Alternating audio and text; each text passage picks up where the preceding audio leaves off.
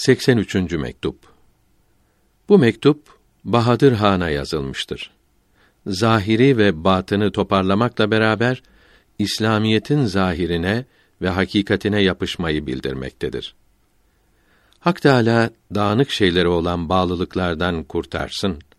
Mukaddes olan kendisine tam bağlanmakla şereflendirsin.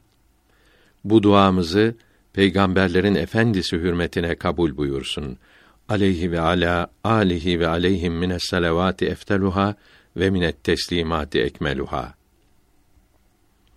Farisi Beyt tercümesi Her ne ki güzeldir Allah sevgisinden başka hepsi cana zehirdir şeker gibi de olsa.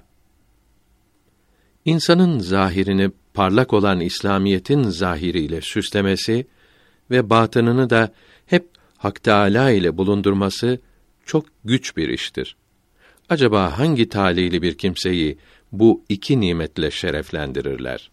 Bugün bu iki nimete birlikte kavuşmak, hatta yalnız İslamiyetin zahirine uymak ele geçmez bir hazine gibi olmuştur.